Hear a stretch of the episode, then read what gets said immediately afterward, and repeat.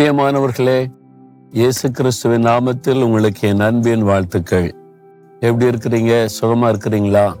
இந்த இடம் எப்படி இருக்கு? அழகா இருக்குதா? ரொம்ப மன ரம்யமா இருக்குது. ஆண்டவர் அழகழகா உண்டாக்கி நாம் வந்து என்ஜாய் பண்ணணும்னு தானே தேவன் இதெல்லாம் சிருஷ்டித்து தந்திருக்கிறாரு. இதை பார்க்கும்போது ரொம்ப சந்தோஷமா இருக்குது. சரி ஆண்டவர் இவ்வளவு அருமையா நமக்கு இவ்வளவு காரியம் செய்யும் போது நாம் ஆண்டவருக்காக என்ன செய்யறோம் இல்ல? கேள்வி கேட்கணும்ல. தேவனுக்கு பிரியமான காரியம் என்ன? அதாவது நூத்தி நாற்பத்தி மூன்றாம் சங்கீதம் பத்தாம் வசனத்துல ஒரு அழகான ஜெபம் தாவீது பண்ணின ஜெபம் எழுதப்பட்டிருக்கிறது. தேவனே உமக்கு பிரியமானதை செய்ய எனக்கு போதி தருளும். அதான் ஜெபம். உமக்கு பிரியமானதை செய்ய எனக்கு போதி தருளும். எனக்கு ரொம்ப பிடித்தமான ஒரு ஜெபம் இது. எங்கள் வீட்டில் கூட ப்ரேயர் ரூமில் இந்த வசனத்தை தான் நான் எழுதி வச்சிருக்கிறேன். ஆண்டவரே உமக்கு பிரியமானதை செய்ய எனக்கு போதி தருளும். தினமும் நான் ஜெபிக்கும் போது சொல்ல உமக்கு பிரியமானதை தான் நான் செய்யணும். எனக்கு பிரியமானதை நான் செய்யக்கூடாது. உங்களுக்கு எது பிரியமோ அதை நான் செய்ய விரும்புறேன். அதை எனக்கு போதிங்க ஆண்டவரை சொல்லி கொடுங்க அப்படின்னு சொல்லி ஆண்டவிடத்தில் கேட்பேன். வேத புஸ்தகத்தில் நிறைய காரியம் இருக்குது. ஒன்று விசுவாசிப்பது தேவனுக்கு பிரியம்.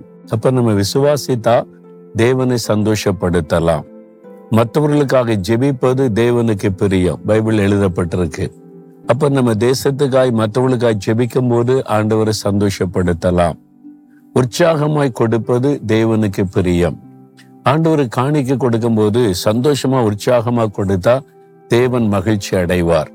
இப்படி வேதத்துல நிறைய காரியம் எழுதப்பட்டிருக்கிறது. தேவனுக்கு பிரியமானது என்னதென்று இது இல்லாதபடி தேவனுக்கு பிரியமானது என்னதென்று பரிசுத்த ஆவியானவர் நமக்கு வெளிப்படுத்துவார்.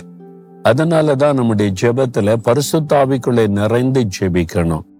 நான் வேத வாசிப்பேன் வசனத்தை வைத்து ஜெபம் செய்வேன் உமக்கு பிரியமானதை செய்ய விரும்புறேன்னு சொல்லுவேன்.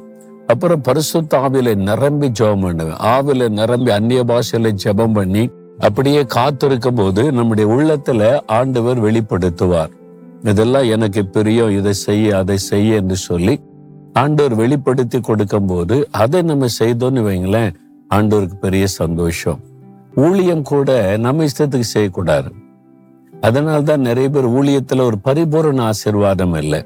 ஆசிர்வாதம் இருக்கும். என்ன ஊழியம் செய்யறதுனால தேவன் கொடுக்க விரும்புகிற பரிபூர்ண ஆசிர்வாதம் இருக்காரு ஏன் தெரியுமா? அவங்கவுங்க விருப்பப்படி ஊழியம் செய்யறாங்க அதுக்கேற்ற பலனை தருவார். ஆனால் தேவன் விரும்புகிறபடி செய்யும் போதுதான் பெரிய காரியத்தை ஆண்டவர் செய்வார். அப்ப அவருடைய உள்ளத்தை நம்ம மகிழ்விக்கணும் அவருக்கு பிரியமானதை செய்யணும் என்பதில் தான் நம்ம கவனம் செலுத்தணும். ஊழியர்கள் மாத்திரம் இல்ல நீங்க படிச்சுக்கிட்டு இருந்தாலும் வேலை செய்து கொண்டிருந்தாலும் ஆண்டவர் உமக்கு பிரியமானதை செய்ய எனக்கு போதீங்க. உமக்கு பிரியமானபடி நான் எல்லாவற்றையும் செய்ய விரும்புறேன்னு கேட்டு பாருங்க. அதை செய்து பாருங்க மனசுக்கு அவ்வளோ சந்தோஷமா இருக்கும். ஆண்டோடைய உள்ள மகிழும் போது உங்களுடைய உள்ள மகிழும். உங்களுக்கு நல்லா தெரியும். அப்ப நீங்க இந்த நாள்ல சொல்லணும் ஆண்டவரே எனக்கு பிரியமானதெல்லாம் நான் கேட்கிறேன். எல்லாத்தையும் நீங்க தர்றீங்க. ஆனா உங்களுக்கு பிரியமானதை நான் செய்ய விரும்புறேன். அப்படின்னு சொல்லி பாருங்க. உங்களுடைய வாழ்க்கையில பெரிய ஆசிர்வாதத்தை நீங்க காண்பீங்க. ஒரு நிமிடம் ஜெபிக்கிறீங்களா? ஆண்டவரே உமக்கு பிரியமானதை செய்ய எனக்கு போதிங்க. உங்களுக்கு பிரியமானதையே நான் எப்பொழுது செய்ய விரும்புகிறேன். அது எனக்கு கற்றுக் கொடுங்க. நீங்க சொல்லுகிறபடி உமக்கு பிரியமானபடி செய்ய என் அர்ப்பணித்துக் கொள்கிறேன். இயேசுவின் நாமத்தில் ஜெபிக்கிறேன் பிதாவே. ஆமேன் ஆமேன்.